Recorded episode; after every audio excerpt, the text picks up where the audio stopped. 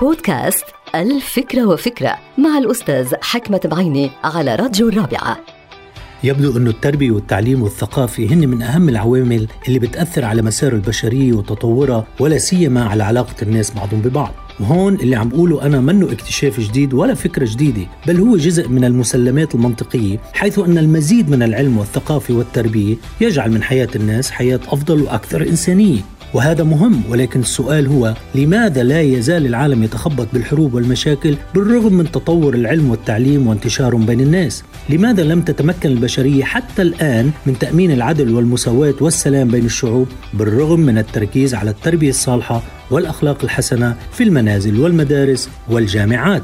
الجواب هو إنه بالرغم من كل شيء فلقد ساهمت التربية الصالحة والتعليم العالي وثقافة السلام ساهموا في الحد من الحروب والنزاعات في العالم حيث تبين أنه ما نعيشه اليوم من أمن وأمان هو أفضل بكثير مما عاشه أجدادنا منذ القرن السابع عشر وحتى الآن.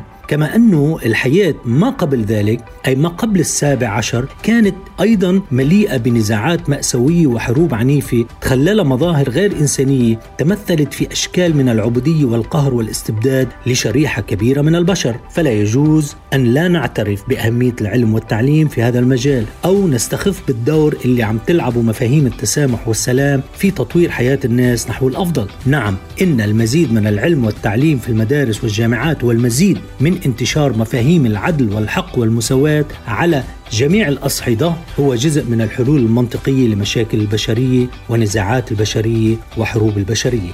انتهت الفكرة. هذه الحلقة مقتبسة من كتاب الفكرة وفكرة.